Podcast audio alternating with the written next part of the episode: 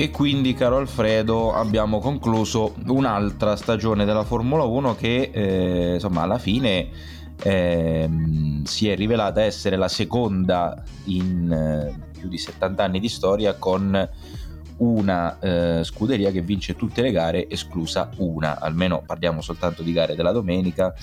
Ehm, e cioè eh, ovviamente la Red Bull, l'altro precedente, l'abbiamo ricordato più volte anche nelle puntate precedenti, era stato quello della McLaren del 1988 ehm, e quindi ehm, caro Alfredo per questa ventunesima puntata di Lauda che chiude questa nostra terza stagione di Lauda, sicuramente la più monotona dal punto di vista dello spettacolo che si è visto in pista e di conseguenza in parte a volte anche in, in quello che abbiamo dovuto insomma analizzare noi perché e abbiamo spesso anche fatto i salti mortali per eh, trovare argomenti interessanti in un eh, contesto che di, che di novità ne, ne, apportava poche.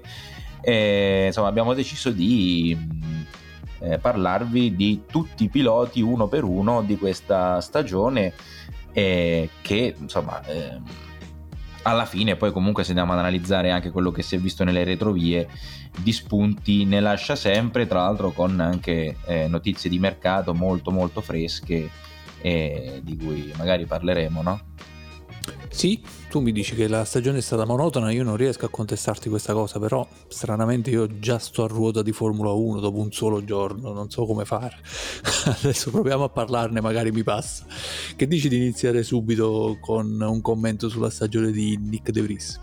Sì, che è l'unico eh, che ha chiuso la stagione con la bellezza di zero punti, tra l'altro meno eh, addirittura di quelli che l'anno scorso aveva messo a referto in una sola gara. Monza aveva fatto benissimo al punto che insomma mi sono preso una bella topica perché l'avevo indicato come una delle possibili sorprese dell'anno eh, vista la facilità con cui si era adattato alla Formula 1 eh, l'anno scorso, vista anche le diverse esperienze che aveva fatto in prove libere con diversi team, quindi magari un bagaglio di informazioni vario e invece è stato massacrato da, da Tsunoda, dal suo compagno di squadra, fino al licenziamento dopo il eh, diciassettesimo posto del eh, Gran Premio di Gran Bretagna.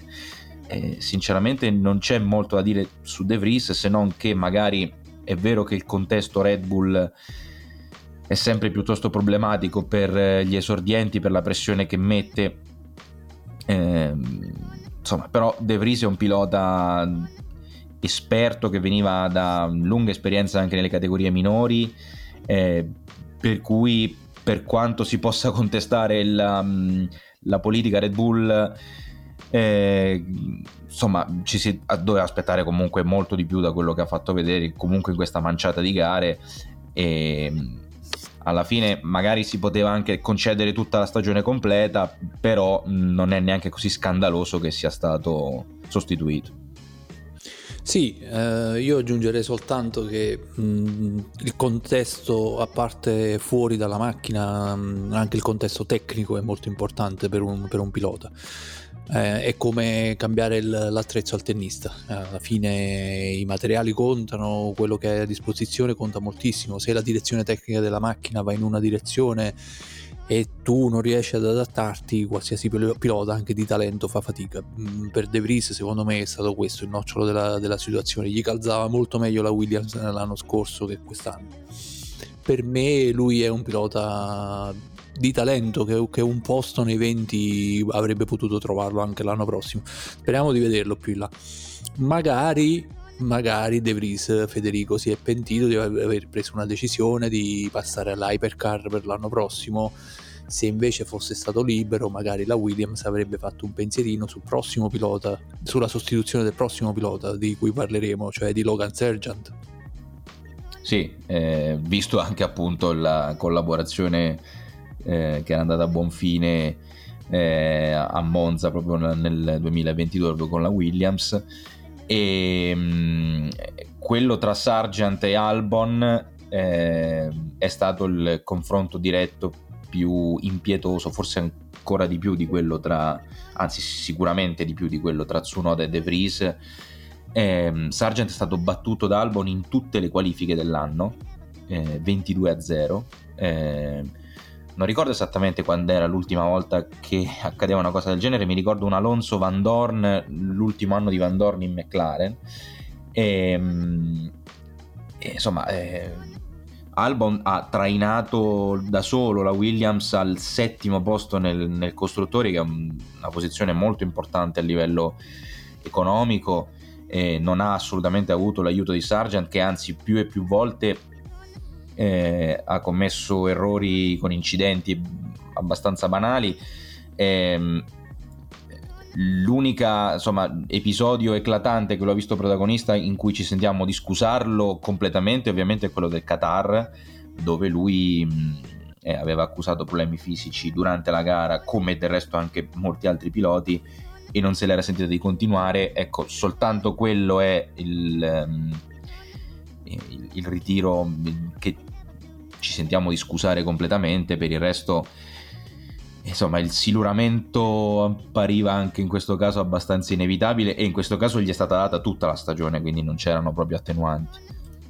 Sì, mm, Sargent è un oggetto strano per me, nel senso che mh, mm, non mi aveva impressionato nelle categorie propedeutiche quando è arrivato in Formula 1, però mi sembrava un pilota che potesse starci perché poi alla fine non era lontanissimo da Albon nelle, nelle primissime uscite. Quindi immaginavo che un'evoluzione lo avrebbe portato a giocarsela poi a fine stagione con Albon. E alla fine così non è stato perché poi da un certo punto in poi si è, si è perso e di più quando hanno iniziato a mettergli pressione sul rinnovo del contratto gli errori si sono moltiplicati e avere un, problema, avere un pilota che ti, ti, porta la macchina a muro e parecchi danni da, da, da dover riparare è anche un, una voce di costo per una scuderia uh, in difficoltà economiche come la Williams che, come, che comunque ha molte cose da, da perfezionare, da mettere a punto, su cui investire, quindi magari quei soldi poteva dedicarle a un rinnovamento delle strutture. Williams sappiamo che è rimasta molto indietro dal punto di vista della fabbrica, quindi Sargent a un certo punto è, è, diventato più un problema che una, che una risorsa.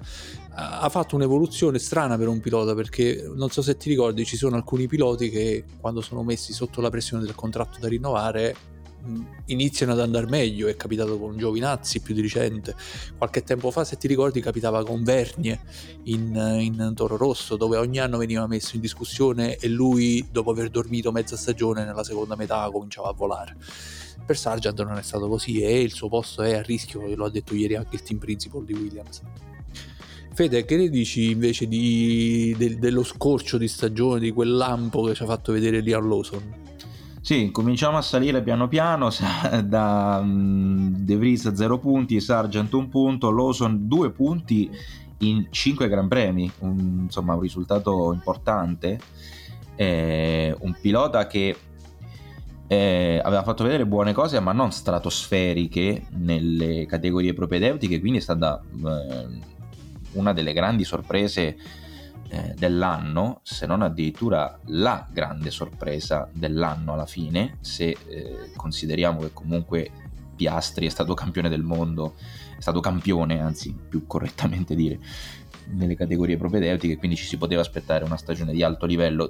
Per Lawson invece è catapultato così all'improvviso eh, stare eh, così in alto ehm, facendo risultati addirittura migliori di quelli di, di Ricciardo, è stata una, uno scorcio di stagione veramente interessante che secondo me gli tiene aperte molte prospettive per, per il futuro, sempre molto legate secondo me al discorso di Perez, eh, però insomma ehm, lui invece ha saputo reagire molto bene alla pressione che c'è sempre, alla competizione interna che c'è sempre nel, nel mondo Red Bull. Aspetta, spieghiamo bene, facciamo un passettino indietro. Lì c'è il mega complotto in atto perché Perez in realtà ha un contratto anche per l'anno prossimo, eh, dovrebbe essere l'ultimo anno, il 2024 però la sua posizione in, in, Red Bull a fianco a Verstappen è un po' traballante, non solo per, per, le prestazioni che quest'anno non sono state granché, anche se lui il suo secondo posto comunque alla fine è riuscito a strapparlo. E alla fine anche con Verstappen il rapporto sembra che si sia de- de- deteriorato, non, era, non è stato quest'anno fantastico come era all'inizio.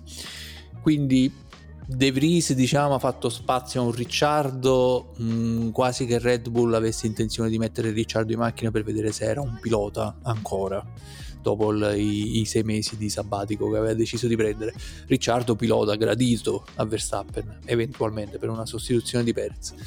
Poi diciamo i, i, gli intoppi ci sono stati. Ricciardo si è fatto male a Zandvoort è stato fuori Liam Lawson è rientrato al suo posto. Lawson che ha fatto un, un'ottima impressione per quello che, che, che, ho potuto vedere.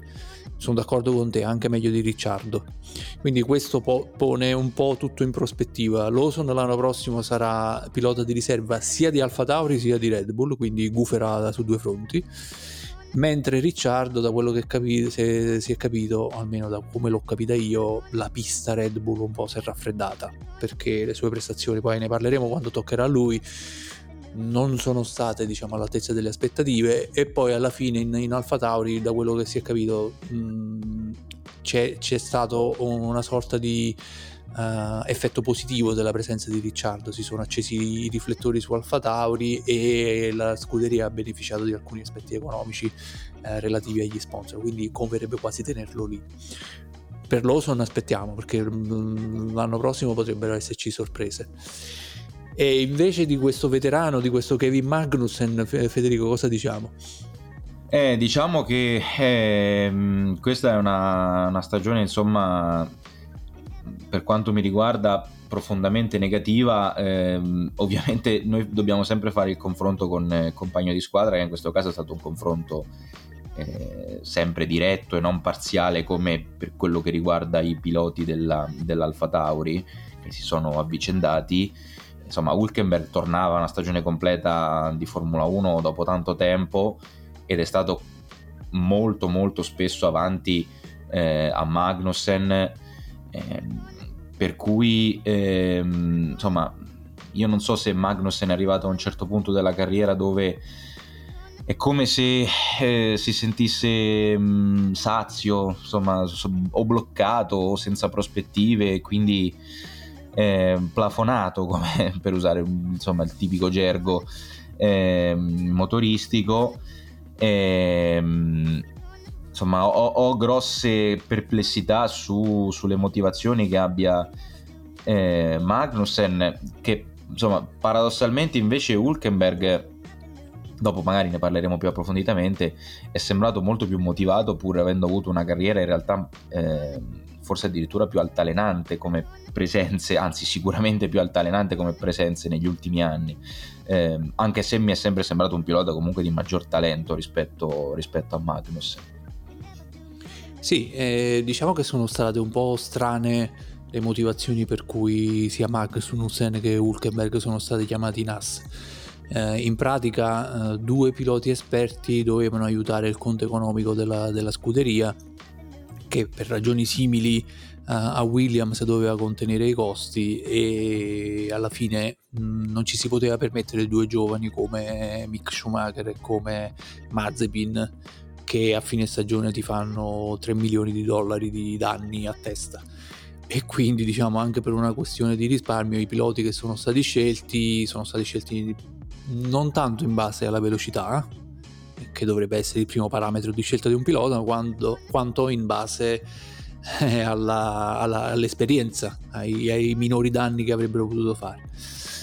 Magnussen sì, in un certo modo i danni li ha limitati, però alla fine non è stato un, un pilota veloce, soprattutto nel confronto diretto. Un po' è stato, um, come dire, inficiata la sua stagione dalle prestazioni di Haas che sono state terribili ancora adesso le ultime due gare sono state utilizzate come una sorta di uh, test uh, con materiali nuovi in vista del 2024 che non sempre hanno funzionato perché anche i NAS hanno, come in altre scuderie, hanno dichiarato di avere difficoltà nella comprensione del funzionamento di queste macchine e sono molto poco speranzosi per il 2024. Haas che è una scuderia che era partita benissimo nella sua prima esperienza in Formula 1 e poi di anno in anno in anno in anno hanno cominciato ad andare sempre peggio quindi un po' difficile anche l'outlook di, di Magnussen per, per, l'anno prossimo.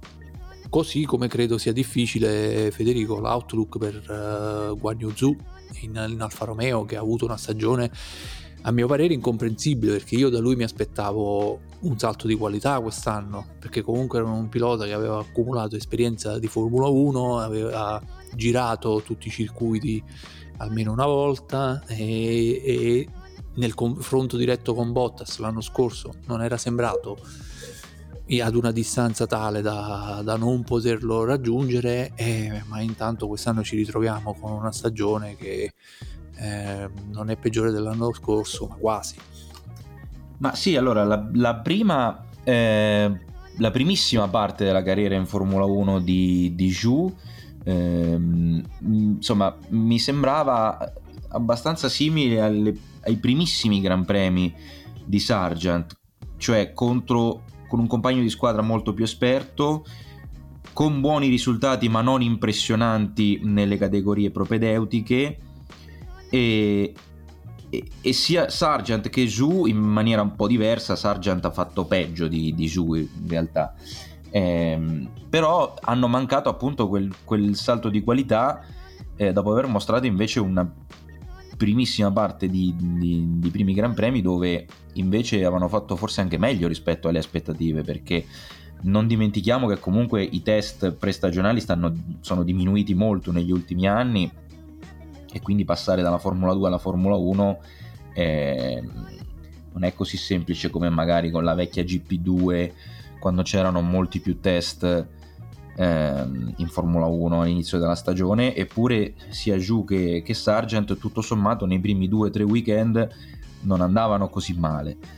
E quindi, e quindi sì, eh, ha mancato decisamente un, un salto in avanti e, e insomma e, e quindi non, non, è una non è ancora un pilota di, di, sicuro affidamento e ce ne sono altri alle spalle che, che spingono per prendere insomma, il suo posto. Senti, su Ricciardo, sei punti come Zu, cosa aggiungiamo? Ma è una stagione veramente breve la sua, eh, è andato forte fin da subito in, eh, in Ungheria, e quindi comunque ha dimostrato di essere un pilota ancora competitivo. È ovvio che e quando parliamo di Ricciardo ci ricordiamo ancora di quello che riusciva a fare insomma 7, 8, 10 anni fa. Eh, non so se questa esperienza in Alfa Tauri per lui abbia rappresentato una sorta di tra virgolette upgrade eh, rispetto all'ultima esperienza in McLaren, non tanto per il, i risultati, perché comunque la vettura è, è inferiore rispetto alla McLaren, però magari a livello di, non so, di credibilità che può avere ehm, all'interno del, del, del, circus, visto che comunque era stato abbastanza massacrato da, da Norris. Invece in questa esperienza, nonostante gli infortuni, nonostante eh, la chiamata all'improvvisa stagione in corso, comunque tutto sommato ha dimostrato di saper stare bene a centrogruppo. E, ehm, quindi paradossalmente può essere una stagione dove addirittura Ricciardo esce leggermente rafforzato rispetto alle agonie eh, della McLaren, escluso ovviamente però la vittoria di, di Monza che era stato un, insomma un, un, felicissimo fuoco di paglia per lui in mezzo a tante tante sconfitte contro, contro Norris che comunque era un pilota, insomma ha dimostrato anche quest'anno essere un pilota di altissimo livello, quindi stagione secondo me più più positiva che negativa per Ricciardo, anche se poi eh, insomma mm, serve una controprova su una stagione intera. A me la stagione di, Riccardo, di Ricciardo non, non, mi ha impressionato, devo dire la verità. Io non ho visto questa netta differenza di, di esperienza, di manico eh, rispetto a Tsunoda. stante che anche da Tsunoda mi aspettavo qualcosa in più e poi lo diremo, però io non ho visto una netta superiorità ovunque di Ricciardo, come si diceva invece quando Ricciardo è stato poi messo effettivamente in macchina. Sta sicuramente meglio lui, perché ogni tanto gli abbiamo visto fare qualche staccata pazza delle sue e quella è la tra- cartina di tornasole immediata per vedere se Ricciardo sta bene in macchina o no, eh, se riesce ad avere quell'efficacia infrenata con cui lo abbiamo distinto rispetto agli altri piloti però da qui a dire che è un pilota sano e ritrovato nei suoi valori di un tempo, io direi di no. Per me Ricciardo è ancora uh, un pilota nella fase discendente della sua carriera, ma già da qualche anno, anche prima dell'esperienza negativissima di, di McLaren, secondo me. Eh, più punti di lui mh, mm, ha fatto eh, Nico Hulkenberg, lo dicevamo prima, 9 punti. Che dici Federico? Ti piace Hulkenberg? Ma guarda, ehm, ha fatto una, una, serie di qualifiche ehm, eh, a metà stagione, anche in Canada, mi ricordo, eh, di, di, altissimo livello. Eh, Hulkenberg, per quanto mi riguarda, è sempre sembrato un po' una sorta di incompiuto. Eh, ricordiamo che Hulkenberg ha ottenuto, eh, non ha ottenuto neanche un podio in tutta la sua carriera. Eh, una pole position nel lontanissimo 2010 in Brasile. E, ehm, però insomma ehm, è vero che non è mai davvero uscito dal, dal circus però la stagione che ha fatto nonostante una macchina di, non, di, non, di, alto livello è positiva. Eh, certo è che eh, insomma ehm, Adesso non, non so l'AS che programmi avrà per, per i prossimi anni, eh, insomma può essere un, un, pilota, comunque ha consolidato questa sua dimensione di pilota affidabile che garantisce comunque un tot numero di punti, eh, diciamo una somma di punti relativamente buona rispetto alle potenziali della macchina, eh, anche se poi questo non ha impedito alla Haas di arrivare ultima nel, nella classifica costruttori e questo li penalizza ulteriormente a livello economico per i prossimi anni.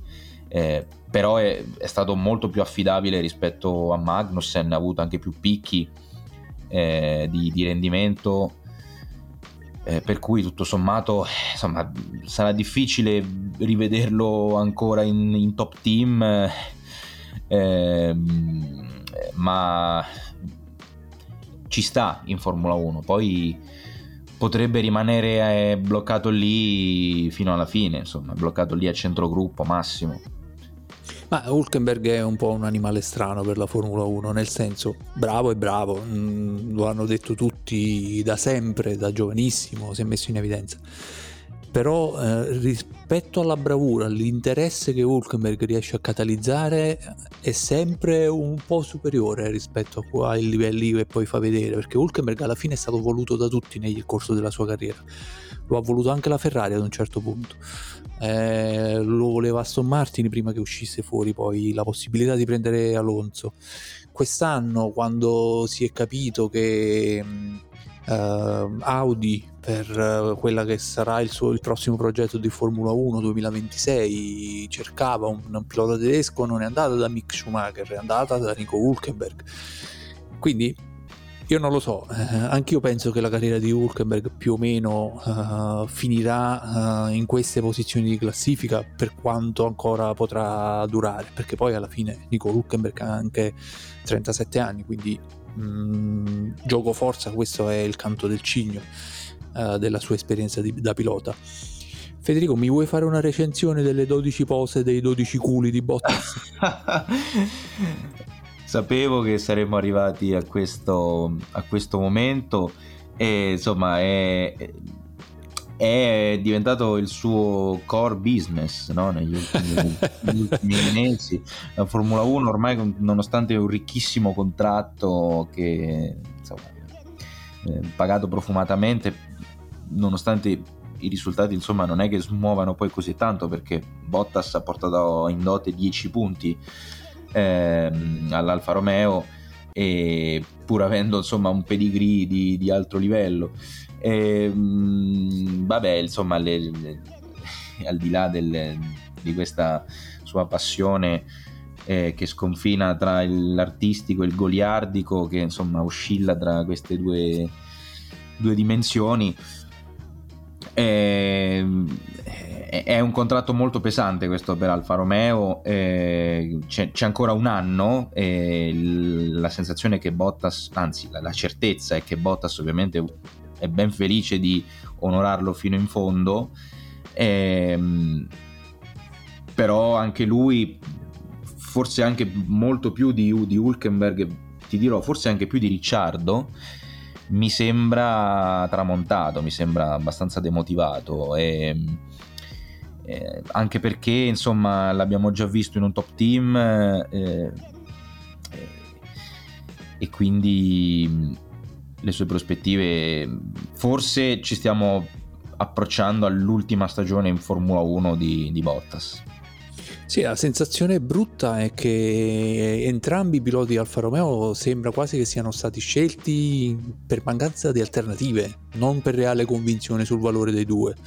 Bottas ha questo contratto pesantissimo, blindatissimo, fino all'anno prossimo nessuno lo tocca, però eh, la sensazione è che è, è, che sia un po' un pesce fuor d'acqua. Lui ha iniziato dicendo che certi atteggiamenti un po' più istrionici, un po' più leggeri in Alfa Romeo poteva permettersi perché l'ambiente to- rispetto a un top team era di- radicalmente diverso, ha finito col dire che le cose cambieranno nettamente perché quando entrerà Audi eh, certi atteggiamenti non sono più uh, accettabili e anche lui se vorrà restare dovrà cambiare registro. E a questo punto la domanda è ma lui vorrà cambiare registro a questo punto della carriera?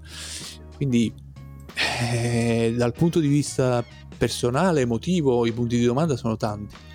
Dal punto di vista della pista, eh, punti di domanda quasi non ce ne sono perché la stagione di Bottas, diciamolo, è stato un disastro.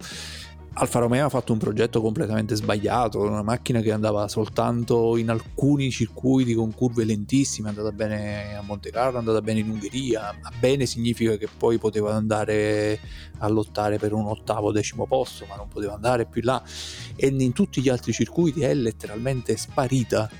E in una stagione così è difficile mettersi in evidenza, però anche lì nel confronto con il compagno Bottas non ha fatto vedere enormi cose.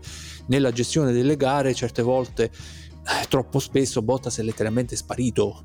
Cioè a, a volte è stato anche penalizzato da strategie fantasiose eh, perché comunque cercavano di, di cavare qualcosa di buono da una posizione di partenza disastrosa. Però veramente troppo troppo troppo poco per giustificare quello, quell'onorario che Bottas prende da Alfa Romeo Federico, siamo arrivati ai 17 punti di Yuki Tsunoda. E qui facciamo un piccolo salto di qualità, eh, perché insomma ci siamo tolti tutti i piloti di Haas, Alfa Romeo e, e Tsunoda in queste ultime gare, l'ultima soprattutto, tra l'altro ha, eh, ha guidato il, il, Gran Premio per qualche giro e, e insomma Tsunoda... Eh, ha sempre avuto molto talento già dalle categorie minori, è sempre stato un ragazzo piuttosto fumantino. Ehm, Red Bull ha faticato molto per disciplinarlo. E è come se finalmente abbia trovato la, la, la, chiave per avere continuità nel mostrare il suo, il suo potenziale. E, e, ci ha messo un po', perché questo è il suo terzo anno.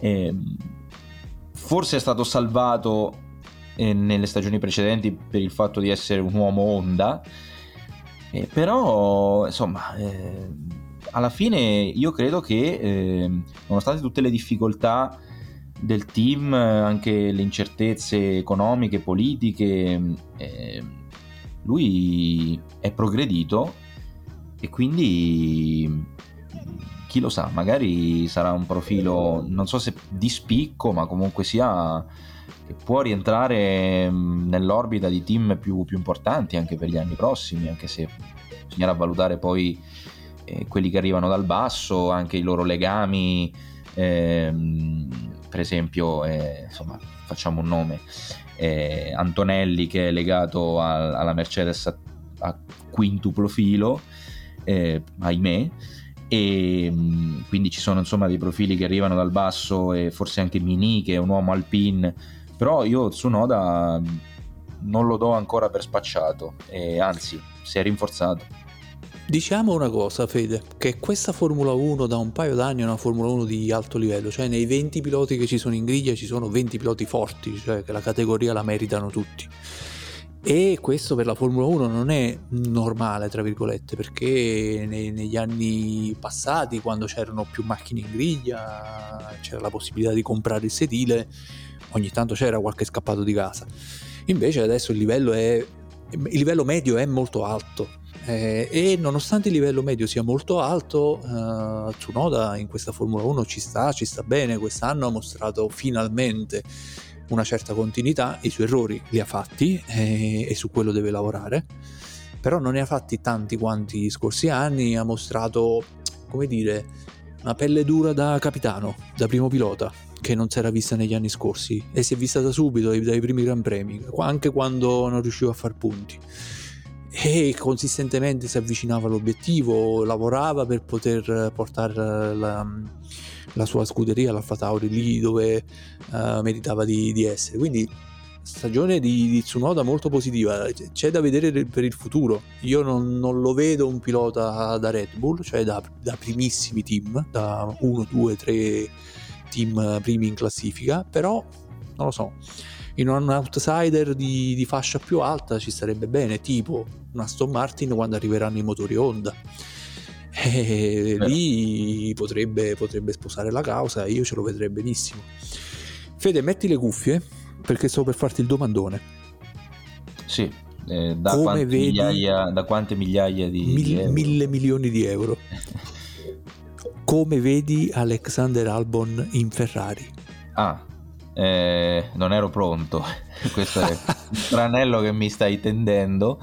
Eh, beh, eh, beh, eh, al fianco di, di, di, del, del Monegasco, insomma. Tu lo dici?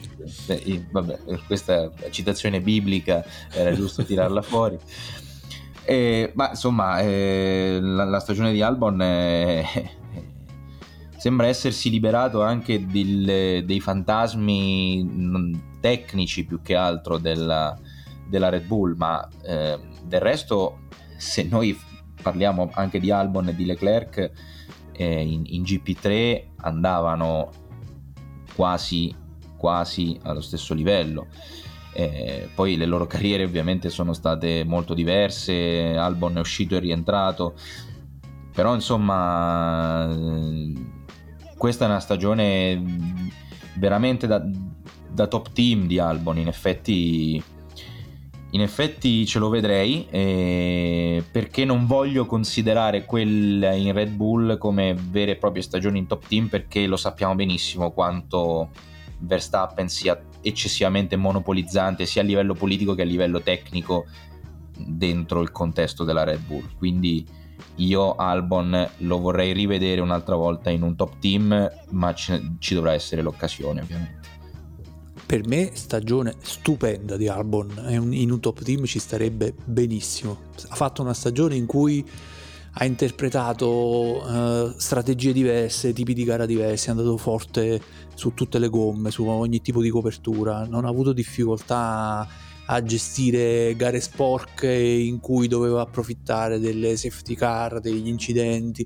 Cioè, per me la stagione di Albon, al di là del confronto diretto che neanche ne parliamo, 27 punti per Albon e uno solo per Sergeant. Però ha fatto vedere proprio di avere stoffa questo ragazzo. Cioè, io a questo punto un, un, un gettone, una fish, se fossi in Frederick Vasseur, io la butterei su, su Albon. Eh, Fede, vogliamo parlare insieme dei sì. due piloti Alpine? Pierre Gasly e quello stronzo di Ocon? Eh, va bene, sì. Eh, che hanno parlato insieme, tra l'altro, mm, ieri, poi al termine della, della gara. Eh, insomma, ricordiamo oggi è lunedì 27 novembre che stiamo registrando questa puntata. Ieri c'è stato il Gran Premio di Abu Dhabi. Eh, hanno sottolineato tutti e due eh, la, quanto sia stata turbolenta eh, dal punto di vista politico la, la stagione della, dell'Alpine che ha rivoluzionato completamente il direttivo a metà stagione e mh, mm, si sono anche beccati un bel po' nelle ultime gare eh, anche dal punto di vista eh, politico perché a Suzuka c'è stata la polemica secondo me legittima di Gasly. Eh, lo ricordiamo insomma sul fatto che eh, pur avendo una gomma più veloce di quella di Ocon eh, a Ocon è stato detto di spostarsi per far passare Gasly poi però se Gasly non avesse eh, superato il pilota davanti che mh, mm, non ricordo esattamente credo fosse Alonso sì Alonso avrebbe dovuto restituire la posizione quando in realtà il sorpasso l'avrebbe fatto lo stesso in pista su Ocon Gasly. Quindi eh, c'è stato un bel po' da lavorare anche politicamente per tenere a bada questi due galletti che poi essendo anche connazionali credo che abbiano più di una motivazione per scornarsi eh, un podio a testa un po' più casuale quello di Gasly forse eh, in, in, Olanda più convincente quello di Ocon a Monte Carlo. Eh, però eh, insomma mh, sono sembrati comunque tutti e due ben concentrati fino alla fine. E, e tutto sommato considerando anche la stagione di Alonso eh, il valore di Ocon ne esce rafforzato anche quest'anno anche per, per proprietà transitiva. E lo stesso vale anche per Gasly secondo me hanno fatto una buonissima stagione tutti e due.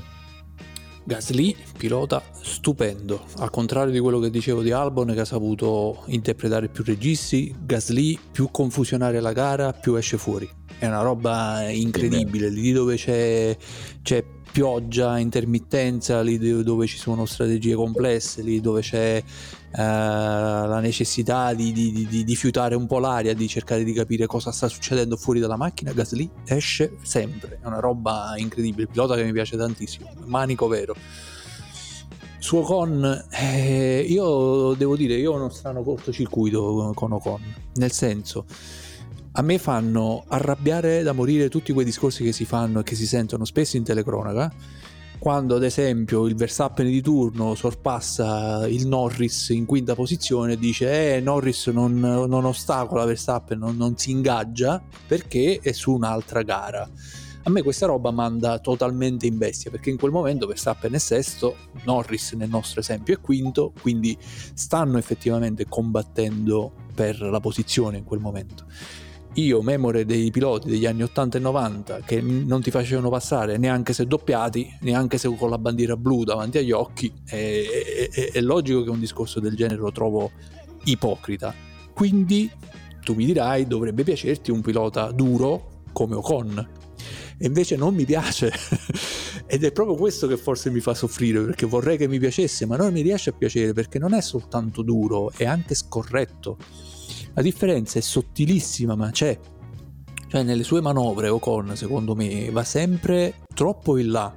Va sempre a cercare un tornaconto personale anche lì dove dovrebbe accontentarsi uh, di, di, ottenere una piccola parte di tutto quello che vuole. A, vo- a volte lo fa soltanto per mostrarsi duro a prescindere, soltanto per, per mostrare quel, quel, quel, lato del suo carattere, non eh, perché è di una vera eh, utilità. L'incidente in Australia quest'anno con, con Grasly è una roba da, da, da squalifica, è una roba da, da non vedere più il pilota in pista e in qualche altro episodio durante l'anno pure ha fatto vedere l'episodio che citavi tu, eh, ma anche altri episodi in cui eh, Ocon quando chiude la vena non, non ragiona, è un, è un, pilota così a me non, non, riesce, non riesce a piacere in nessun modo.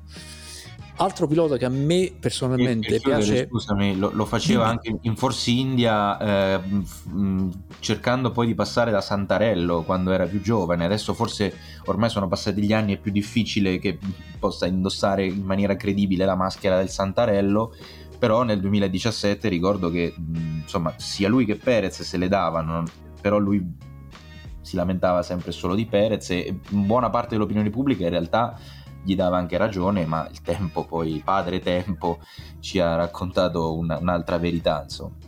Beh, Verstappen gli ha menato, quindi eh beh, sì, da dire altro. Senti, altro pilota che a me non, non, piace moltissimo nell'evoluzione che ha avuto negli anni, non tanto in quello che ha fatto vedere uh, questa stagione, ma diciamo per come si è sviluppata la sua carriera in Formula 1 è Lance Stroll, nonostante i 74 punti di quest'anno, io direi che la sua stagione è stata deludente. Tu che dici? Eh, allora, eh, stavo controllando i risultati in gara. Quando sono arrivati a traguardo, Stroll ha battuto Alonso due sole volte. E mh, mm, questo è insomma abbastanza esemplificativo. E mm, insomma, butto là anche questa, questa questa, questa, nota di colore a cui non ho mai dato in realtà troppa, troppo credito, ma che insomma è particolarmente bizzarra, che quest'estate era uscita la voce che Stroll vorresse ritirarsi dalla Formula 1 per darsi al tennis professionistico, che eh, eh, insomma, è vero che il Canada ha degli ottimi maestri eh, che hanno tirato su dei grandi talenti, ma insomma non credo che Stroll avrebbe ottenuto dei risultati di rilievo in quest'altra disciplina sportiva. Non credo neanche che questa voce fosse vera, in realtà fosse fondata, però diciamo che insomma l'impatto di avere Alonso nel box è stato devastante per Stroll e in parte ehm, come dire questo può testimoniare anche il fatto che Vettel fosse un pochino demotivato magari negli ultimi tempi in Formula 1 come lui stesso Mario aveva raccontato quando diceva che le sue priorità erano cambiate negli ultimi mesi mentre Alonso invece ha la stessa fame di 2005 e, e questo ha divorato completamente Stroll sì, io Stroll, la stagione di Stroll per me è stata incomprensibile. Già è cominciata in maniera strana, ti ricordi l'infortunio ai polsi, non sì. si capiva bene le condizioni.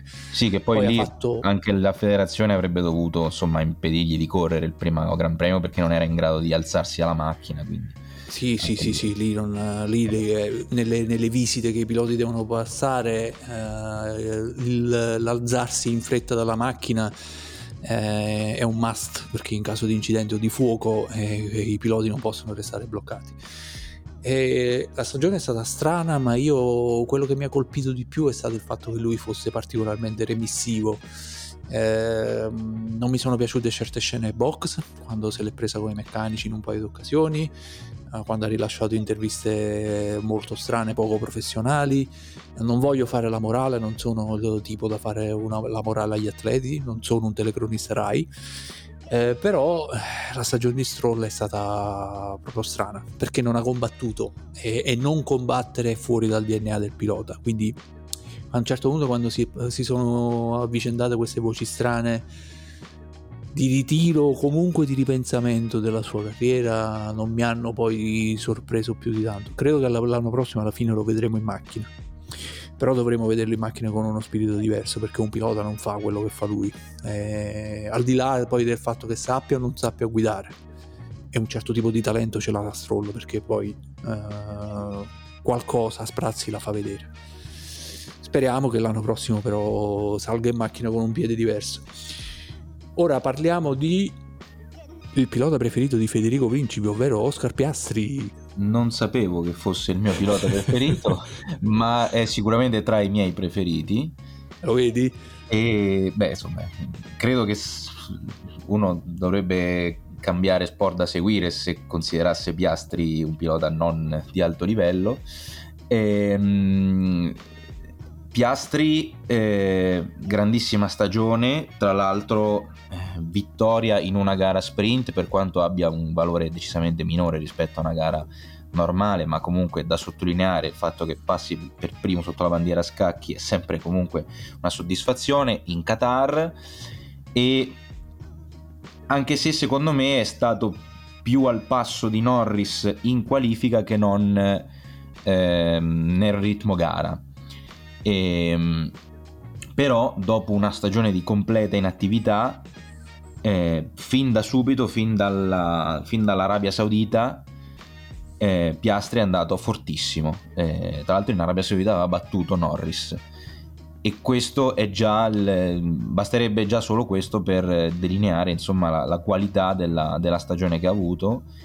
E, ehm, oltre al, insomma, al weekend del Qatar, molto strano perché non aveva mai girato su quella pista, eppure ha fatto la differenza. Forse anche da lì si vede il talento che ha, sul fatto che è una pista dove tutti hanno girato poco, perché era soltanto il secondo anno che ci si correva, eh, lui è andato forte e quindi insomma sono tante le piccole o grandi situazioni che fanno vedere il talento che ha Piastri, seppur ripeto in gara ehm, cede qualcosa a Norris, dovrà imparare magari a gestire un tipo di guida con magari col carico di benzina o la gestione del differenziale, del, del consumo gomme, insomma sono tanti piccoli ehm, eh, trucchetti che si possono imparare per migliorare il passo gara, eh, però insomma è, è un super pilota questo. Guarda che hai fatto un bel accenno, eh, perché andare forte in piste sconosciute non è semplice, è un talento alla Schumacher, alla Verstappen, di solito quei due piloti erano su piste nuove, erano quelli che subito dal venerdì vanno subito davanti agli altri. E, e quello è un gran talento, è un gran talento. Io vorrei soltanto ricordare che la Formula 1 è una brutta brutta bestia perché impegna questi ragazzi da morire dal punto di vista fisico e logorante dal punto di vista mentale si va da una parte all'altra del mondo in maniera pazzesca su voli intercontinentali, con impegni con la stampa, gli sponsor, dal mercoledì, settimana dopo settimana dopo settimana. Le macchine sono faticosissime da guidare perché sono pesantissime, sono velocissime come ha sottolineato Russell quest'anno, molto più veloci di una volta, molto più logoranti mentalmente.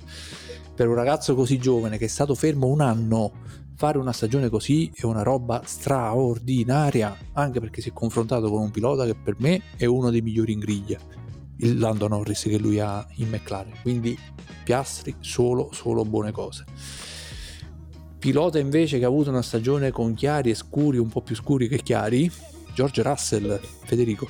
Che eh, si è un pochino risollevato negli ultimi due Gran Premi, anche se eh, ha fatto insomma una, una brutta mossa in, a Las Vegas eh, andando addosso a Perez avrebbe potuto ottenere molto di più Russell eh, ha chiuso meglio di Hamilton in questi ultimi Gran Premi come prestazione però la, come stagione complessivamente eh, c'è stato un netto regresso eh, rispetto all'anno prima dove aveva battuto Hamilton dove tra l'altro nell'unica opportunità che avevano avuto di giocarsi la vittoria praticamente a armi pari perché c'era stata la safety car finale aveva vinto Russell in Brasile.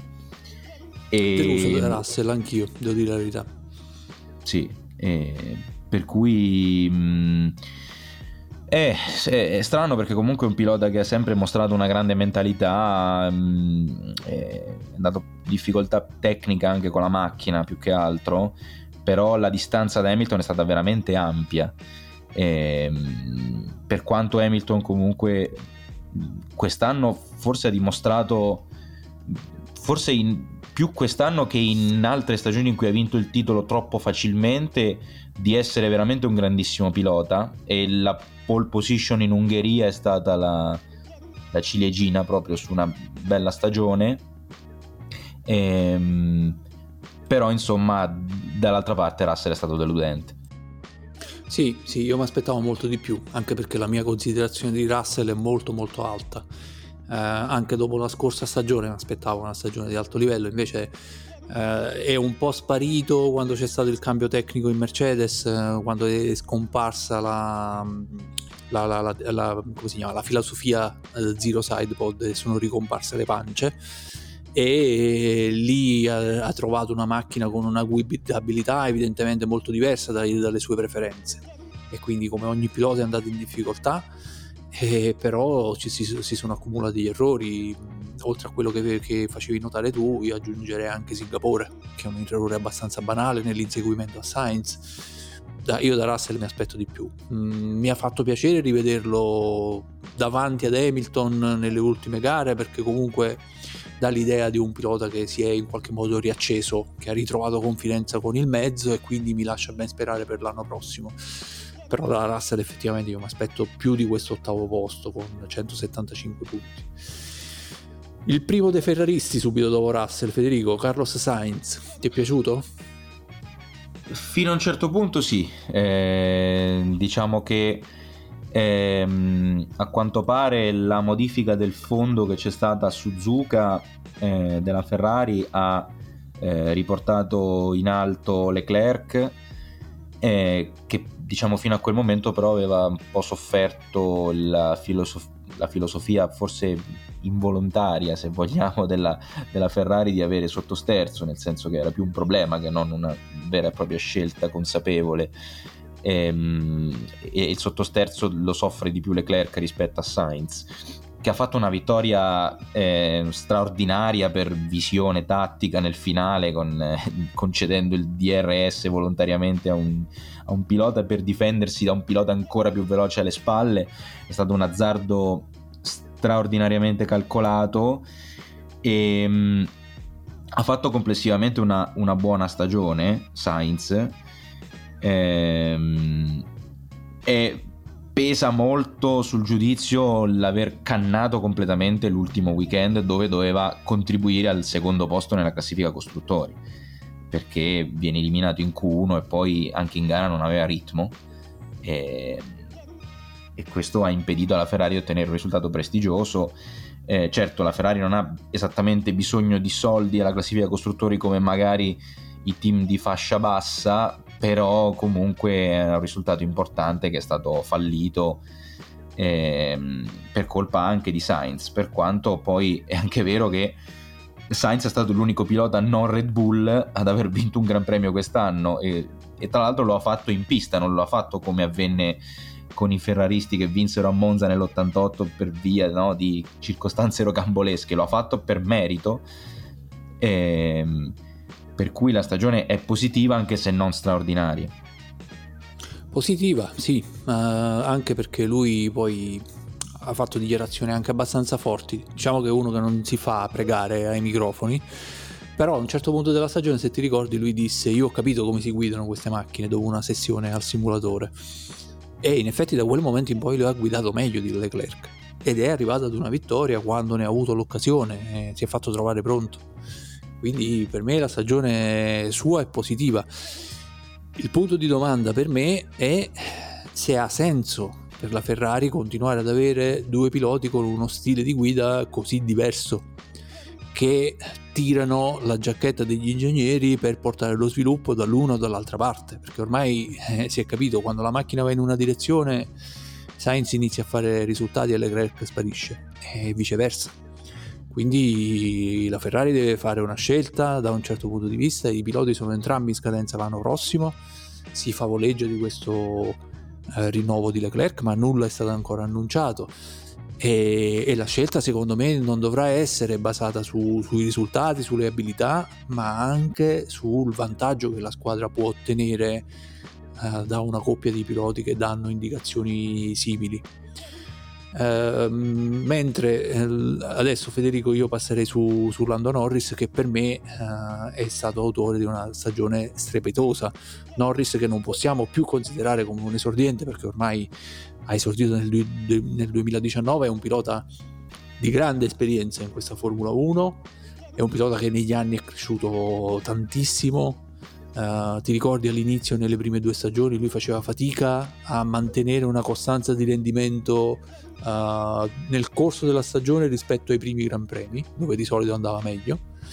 E invece quest'anno ha fatto vedere che è un pilota forte, veloce, solido, ha tutto, ha tutto per vincere. Gli manca davvero questa, questa vittoria che paradossalmente è arrivata prima per il suo compagno, così come arrivò per, per Ricciardo qualche anno fa, ne parlavi tu prima e invece adesso è arrivata la vittoria nella sprint race per, per Piastri e, e, a lui ancora manca, ha collezionato una bella serie di podi consistente ma io penso che l'anno prossimo si possa far trovare pronto per prendere qualcosa in più.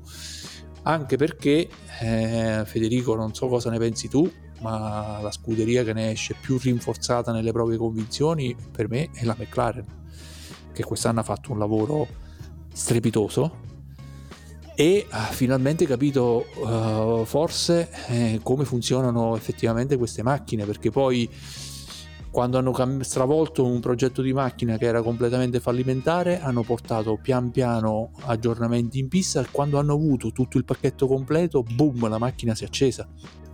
Una volta che hanno acceso il fondo hanno cominciato a lavorare di fino sulle altre parti in cui erano deficitarie. McLaren non ha mai avuto una grandissima velocità di punta, una grandissima efficienza di rettilineo. Negli ultimi Gran Premi ha cominciato ad andare forte anche nei circuiti uh, di basso carico. Io credo che McLaren l'anno prossimo sia più vicina a Red Bull di quanto possa essere vicina a Ferrari e Mercedes, dove almeno nelle dichiarazioni degli ingegneri Federico ci sono molti molti dubbi ancora e aspetti e punti aperti uh, nel progetto 2024. Eh sì, la McLaren, eh, come dici tu, ha avuto questa parabola, cioè mh, mm, il, mm, a Silverstone all'improvviso è diventata la seconda forza e, lo, e, si è confermata tale nei circuiti ad alto carico inizialmente, non a basso carico, ehm, fortissima anche a Suzuka, però poi nel finale si è, ha ritrovato competitività anche nelle piste a, a, a basso carico per quanto in quelle piste forse visto anche quello che abbiamo potuto notare a Las Vegas la Ferrari e anche a Monza precedentemente la Ferrari sembra ancora un po' superiore rispetto alla, alla McLaren. E su Norris c'è poco da dire sì la continuità è, è, è aumentata e non era facile gestire anche l'esuberanza di un pilota così talentuoso eh, eh, vicino eh, come compagno di squadra.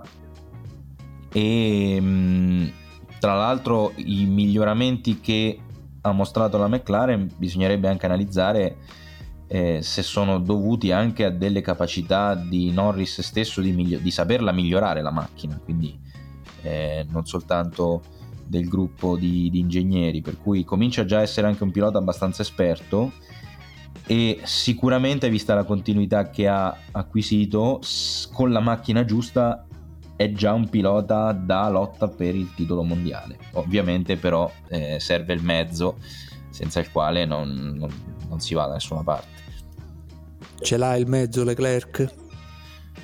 eh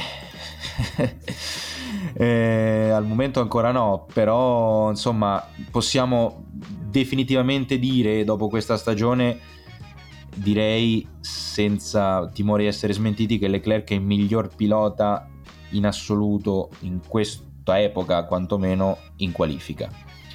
E ehm, il capolavoro tra l'altro di sabato ehm, ad Abu Dhabi è stato incredibile, la, la, McLaren era sempre stata davanti alla Ferrari e lui all'ultimo tentativo stampa un giro a un decimo soltanto da Verstappen.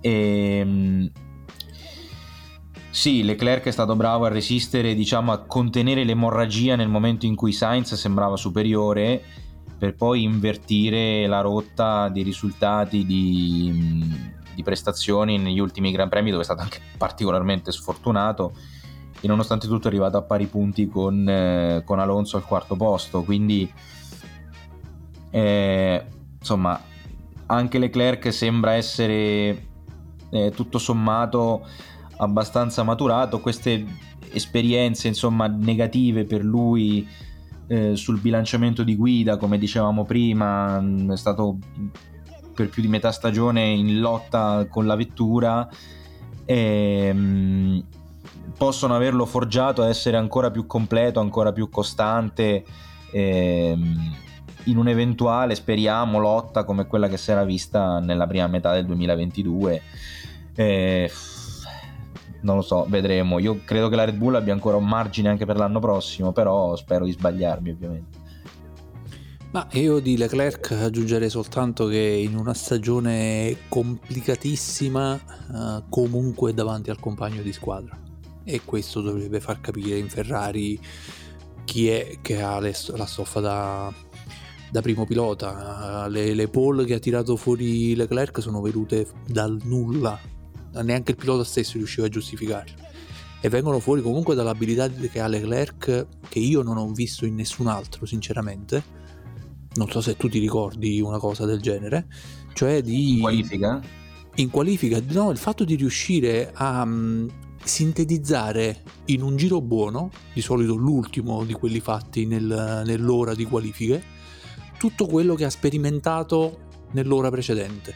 magari in un settore fa meglio, in altri due no, magari poi cambia qualcosa qui e lì, aggiusta il tiro in qualche curva e poi all'improvviso nell'ultimo tentativo tira fuori la sintesi e il giro migliore possibile per le possibilità di quell'auto. Io una roba così mh, non so da chi l'ho visto fare, forse boh, da Senna, ma era proprio un'altra epoca, un altro modo di qualificarsi, al, al di là del fatto che fossero altre macchine.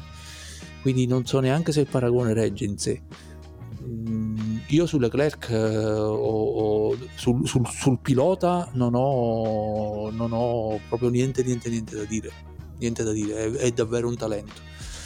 Come è un talento quella vecchia volpe di Fernando Alonso. Ah beh, eh? un giovanissimo talento che ha un futuro luminosissimo davanti a sé e che insomma soprattutto in Brasile ha fatto una roba eh, stratosferica su, insomma, nella, nel contrattacco su Perez, studiato nei, nei, minimi dettagli, anche nella difesa, nel salvare la, l'energia per tenerla tutta nei, nei rettilinei, insomma è stata una, un'espressione di, di conoscenza del proprio sport eh, maestosa. Fede, e... ma pure ieri che gara ha fatto? Esatto, sì, e, nonostante tutte le difficoltà insomma della, eh, della vettura nella seconda parte di, di stagione, e purtroppo abbiamo sbagliato il pronostico che avevamo fatto all'inizio della stagione, che avevamo detto che una gara Alonso l'avrebbe vinta, eh, questo non si è avverato, quindi sono trascorsi ormai più di dieci anni dall'ultima vittoria di Fernando Alonso e, ma noi non demordiamo perché ha ancora molti anni avanti a sé di, di carriera. E non, sinceramente non so cosa, cosa dire, insomma è, è, è, un pilota che tra l'altro subito in un contesto nuovo ha subito fatto la differenza, insomma fin dal primo giorno che ha messo la macchina per terra non, non c'è niente da, da dire su, su Alonso. È, è semplicemente un peccato non vederlo in, in Red Bull o non vederlo comunque in vetture più competitive. Eh, comunque se ne è parlato, eh. Qualcosa credo che ci sia stato perché poi c'è stata tipo quella lite tra Alonso che minacciava azioni legali e il super consulente della, della, Red Bull che non nominiamo neanche qui Helmut Marco che aveva comunque detto che Alonso si era proposto piuttosto che era stato cercato dalla Red Bull. Qualcosa, qualcosa c'è stato qualcosa si è, si è, mosso. Anche perché Alonso è da così tanti anni in, in Formula 1 e ha una rete eh, di eh, di, di, conoscenze all'interno della Formula 1 che diciamo, può anche orchestrare o provare ad orchestrare un movimento del, del genere, cosa che in carriera ha fatto benissimo, eh, perché l'ha fatto l'anno scorso con, con Alpine, ma l'aveva fatto già in precedenza tante tante tante tante altre volte. La stagione di Lewis Hamilton invece, Fede... Volevo chiudere scusa su, soltanto Dimmi. su Alonso, che ecco, mi è venuto in mente che prima dicevo che il fatto di, eh, che Ocon avesse dimostrato di essere più o meno allo stesso livello eh, testimoniava la forza di Alonso, in realtà, eh, e qui l'orgoglio ehm, asturiano mi esce fuori, Alonso ha detto che l'anno scorso ha corso spesso con costole rotte, se non ricordo male, e quindi sì. Forse anche questo è alla base del fatto che quest'anno sia cresciuto ancora di più nel rendimento. Sì, sì, sì, sicuramente. Fede, dicevo, sì, di Hamilton tu prima facevi accenno che la stagione dal punto di vista di guida di Hamilton ti è piaciuta? Io ti direi sì, anche se per lui comunque è stata una stagione molto altalenante. Ricordiamo che la prima stagione non so da quanto in cui non c'è un vincitore britannico uh, in Formula 1 e già questa è un'anomalia pazzesca. E uh, Hamilton secondo me mh, mm, ha sprecato moltissime energie fuori dalla pista piuttosto che nell'abitacolo perché in una prima fase di stagione, nella prima metà di stagione, lui era proprio molto indaffarato su tutto quello che succede fuori. Ha interpellato la federazione per chiedere cambi regolamentari per fermare il vantaggio della Red Bull. Ha fatto una lotta interna per eh, spodestare Mike Elliott e rimettere James Allison come direttore tecnico e avere un tipo di macchina che a lui era più, più gradita e più spesso dai box gli hanno ricordato di pensare a guidare piuttosto che guardare altre cose. Anche ieri, tra l'altro, gli dicevano sempre: eh, Tu sei il più ieri. veloce, se lo motivavano continuamente. Sì. Sì, sì, sì, sì. Ieri, che non so se hai visto le interviste, lui era sfinito. Detto quella frase che un po' è un'esagerazione alla Lewis Hamilton, però comunque ti fa capire uh, che uh, l'umore di Hamilton non è al massimo. Cioè, un pilota che ti dice l'unica cosa buona che porto via da questa stagione è il fatto di essere sopravvissuto. E non, non non, non, è il, il, massimo della vita per, in prospettiva futura, anche perché Hamilton è grandicello d'età, è, è per i 38, quindi eh, capire come starà l'anno prossimo faccio fatica io personalmente. Tu? Eh, forse insomma, è stato molto infastidito dalle incertezze sul progetto che ci sono state della, della Mercedes, forse eh, Hamilton è molto preoccupato della crescita nella seconda parte dell'anno della Ferrari, della McLaren e sicuramente infastidito dal fatto che questo è il secondo anno di fila che non porta a casa neanche una vittoria. E, ehm, la statistica sul, non vincitore, sul nessun vincitore britannico sinceramente non la sapevo e sono curioso di andare a, a rivedere qual è stata l'ultima stagione con, non, con nessun britannico vincitore. E, ehm, beh, certo, è ovvio che è molto molto impaziente. Mm, beh, ricorda un po' l'Alonso dei tempi della McLaren Honda, del, anche se Hamilton sta lottando per posizioni decisamente più, più importanti, però eh, la consapevolezza del tempo che passa, delle poche occasioni che restano, insomma, per questo ultimo coronamento della sua carriera, questo ottavo titolo mondiale, questa prospettiva che sembra sfuggirgli. Ehm, insomma, è, è, è, ovvio che se non. L'impressione è che se lui non è competitivo per il titolo mondiale eh, può anche apparire disinteressato per quanto poi in realtà poi quando mette il casco ed è dentro la macchina va forte perché poi non vai a fare la pole position in Ungheria ehm, se sei demotiv- completamente demotivato, però una volta tolto il casco è come se subentra una certa rassegnazione, come dire sì, vabbè, mi diverto, vado forte, ma non serve a niente. Forse questo è un po' il suo atteggiamento. Pesante, pesante come atteggiamento se fosse così. Senti, invece come si fa a criticare Sergio Perez? Come si fa a criticare un vincitore di due Gran Premi e un pilota che è arrivato secondo nel mondiale? Beh, lo si può criticare secondo me sulle prestazioni in qualifica che sono state insufficienti. Ehm, poi in gara lui recupera sempre, mh, mm, anche se ha delle disattenzioni, perché mh, mm, farsi fregare in quel modo da Leclerc mh, mm, a Las Vegas all'ultima curva, insomma, è, è, vero che il sorpasso di Leclerc è stato straordinario, però la porta lì va chiusa all'ultima curva. E la stessa cosa anche Alonso in modo leggermente diverso in Brasile. In gara comunque Perez ha guidato complessivamente bene, il problema è che una macchina così forte che ha un divario così ampio tra il, eh, il primo e il secondo pilota, soprattutto nei giri da qualifica, non so da quanto tempo non, non si vedeva, perché l'avevamo detto forse in altre occasioni, negli ultimi anni si sono anche molto diminuiti i distacchi in qualifica tra piloti del, con la stessa vettura. E per vari motivi, anche perché ci sono i confronti delle telemetrie molto più serrati, ehm, per cui, ripeto, non, non, è concepibile che Perez sia andato così male in qualifica quest'anno e alla fine ha portato a casa veramente il minimo, cioè il secondo posto eh, nel, nel mondiale piloti, che però è davvero il insomma il minimo sindacale. Sì, io a Perez faccio gli stessi rilievi che forse ho fatto a Stroll, nel senso che mm, un pilota così esperto di così lungo corso cedere così di schianto è quasi incomprensibile.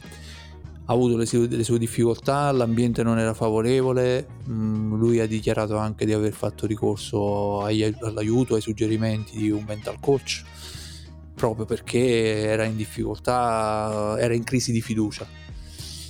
Eh, ci sono le, le, attenuanti, però un, un pilota che mm, eh, ne ha viste tante, ha navigato queste acque per moltissimo tempo, dovrebbe essere più corazzato. Quindi mh, mm, il fatto che non fosse neanche uh, sotto il giudizio diretto della scuderia, perché comunque lui un contratto per il 2024 ce l'ha, mm, ma anche se non avesse guidato, se fosse stato sostituito, comunque sarebbe stato pagato. Eh, mi fa strano che lui abbia avuto una crisi del genere. Pensa agli anni di Bottas in, in Mercedes, dove lui aveva rinnovi annuali e questa pressione continua con Hamilton che poi a fine anno spendeva il suo gettone di influenza per fargli rinnovare il contratto. E Bottas da quell'esperienza è effettivamente uscito cambiato. Uh, Perez è la prima volta che subisce quel tipo di pressione eh, e comunque non, non riesce a, a, reagire diversamente, anzi si fa, si, si fa schiacciare. Penso che sia stato anche molto merito di Verstappen ehm, il fatto che lui abbia avuto questo tipo di crollo, nel senso quando ti rendi, ti rendi conto che con lo stesso materiale eh, non riesci a raggiungere, ma neanche ad avvicinarti al pilota che ti è compagno di squadra, lì metti, metti in dubbio la, la, la, tua stessa essenza di pilota. Uh, io l'ho visto spessissimo, l'ho sentito nelle parole dei piloti che negli anni hanno accompagnato uh, Michael Schumacher uh, in Benetton, soprattutto quando pochi avevano capito uh, che razza di animale avevano vicino. E tutti quei piloti che si sono avvicendati più o meno dicevano tutte le stesse cose, i Jost Verstappen, i Johnny Herbert, eh, eh, Martin Brandle, eh, tutti quanti, e Riccardo Patrese. Eh, dicevano che era proprio incomprensibile come riuscisse a tirare fuori secondi in più di differenza dalla prestazione della, della, della stessa macchina. Patrese addirittura raccontava un episodio in cui uh, in emergenza diedero la macchina di Patrese a Schumacher per farlo qualificare e gliela diedero assettata sulle misure di Patrese perché non c'era tempo per fare niente. Salì in macchina su una macchina perfettamente identica e in quelle condizioni un pilota non può andare più forte, non esiste. Invece Schumacher lo fece, lo fece anche di tanto. Quindi lì Patrese entrò in crisi di fiducia. E penso che meccanismi simili abbiano funzionato anche per Perez. A questo punto, a questo, su, su, su, con le cose che si sono messe così, eh, io vedo difficile che Perez possa fare di meglio l'anno prossimo. Anzi, ehm, qualche ragionamento io quest'inverno, se fossi Red Bull, lo, lo, lo farei uh, non fosse altro che la voglio, la voglio dire pesante. Uh, un pilota così in difficoltà così in crisi così poco in fiducia poi alla fine diventa anche pericoloso per se stesso. Quindi mh, mm, forse l'intervento da fuori uh, di qualcuno che dice a Perez ok mh, mm, adesso magari qualche gara la guardi da fuori e poi vediamo qualcosa da fare con te potrebbe, potrebbe essere addirittura opportuno sulla stagione di Verstappen, Fede. Sì, volevo solo dire? dire? che aggiungere che quello che dici tu l'abbiamo visto potenzialmente, ad esempio, proprio nel Gran Premio di casa in Messico, dove sì, Perez sì, fa una manovra sì. assolutamente sconsiderata in curva 1 che per carità alla fine non è successo niente di grave però sono è termometro di un totale scollegamento dalla, dalla realtà è vero, è vero, è vero, è vero. Eh, Fede, sulla stagione di Verstappen dicevo, c'è veramente poco, poco, poco da dire, stagione dominante. Eh, dove è riuscito tra l'altro a fare anche il record di vittorie consecutive della storia, cioè 10. E, ehm, Due volte l'avrà fatto in un anno. eh, sì, ha fatto una sequenza da 10 e una sequenza da 7. Quindi, se non vado errato, il primo e terzo record di vittorie consecutive nella storia della Formula 1 all'interno della stessa stagione. E il secondo sono i, i nove successi di Vettel nel 2013. Allora, e... fermi, fermi, fermi tutti. Te la faccio più complicata perché sennò è troppo facile per te, okay. Fede. Devi portare la pagnotta a casa. Quanto è merito della macchina e quanto merito del pilota? Ma ehm, Ehm, su, su, su, questi record sicuramente la maggior parte del merito è della macchina, perché non, non puoi vincere tutte queste gare consecutive se non è una, di base una macchina dominante. Però Verstappen comunque nel 2021 ha vinto un mondiale dove in molte occasioni la sua vettura sembrava inferiore, quantomeno in alcuni aspetti. Quindi stiamo parlando comunque di un campionissimo, però è ovvio che la maggior parte del merito quando si fanno determinati record è sempre della macchina, anche perché poi sono record che appartengono a Schumacher con la Ferrari nel 2002, eh, Vettel con la Red Bull nel 2013, quindi sempre con vetture super dominanti. E quindi ehm, quelli che utilizzano le prestazioni di Perez per mettere in discussione la superiorità della Red Bull a, per quanto mi riguarda non hanno alcuna ragione. Sì, eh, anch'io penso che mh, Verstappen deve molto alla macchina Uh, deve molto a se stesso anche perché comunque ha fatto in modo che lo sviluppo di quella macchina andasse verso le sue preferenze e in maniera abbastanza dittatoriale come poi i piloti fanno, eh? i grandi uh, si sono sempre comportati così.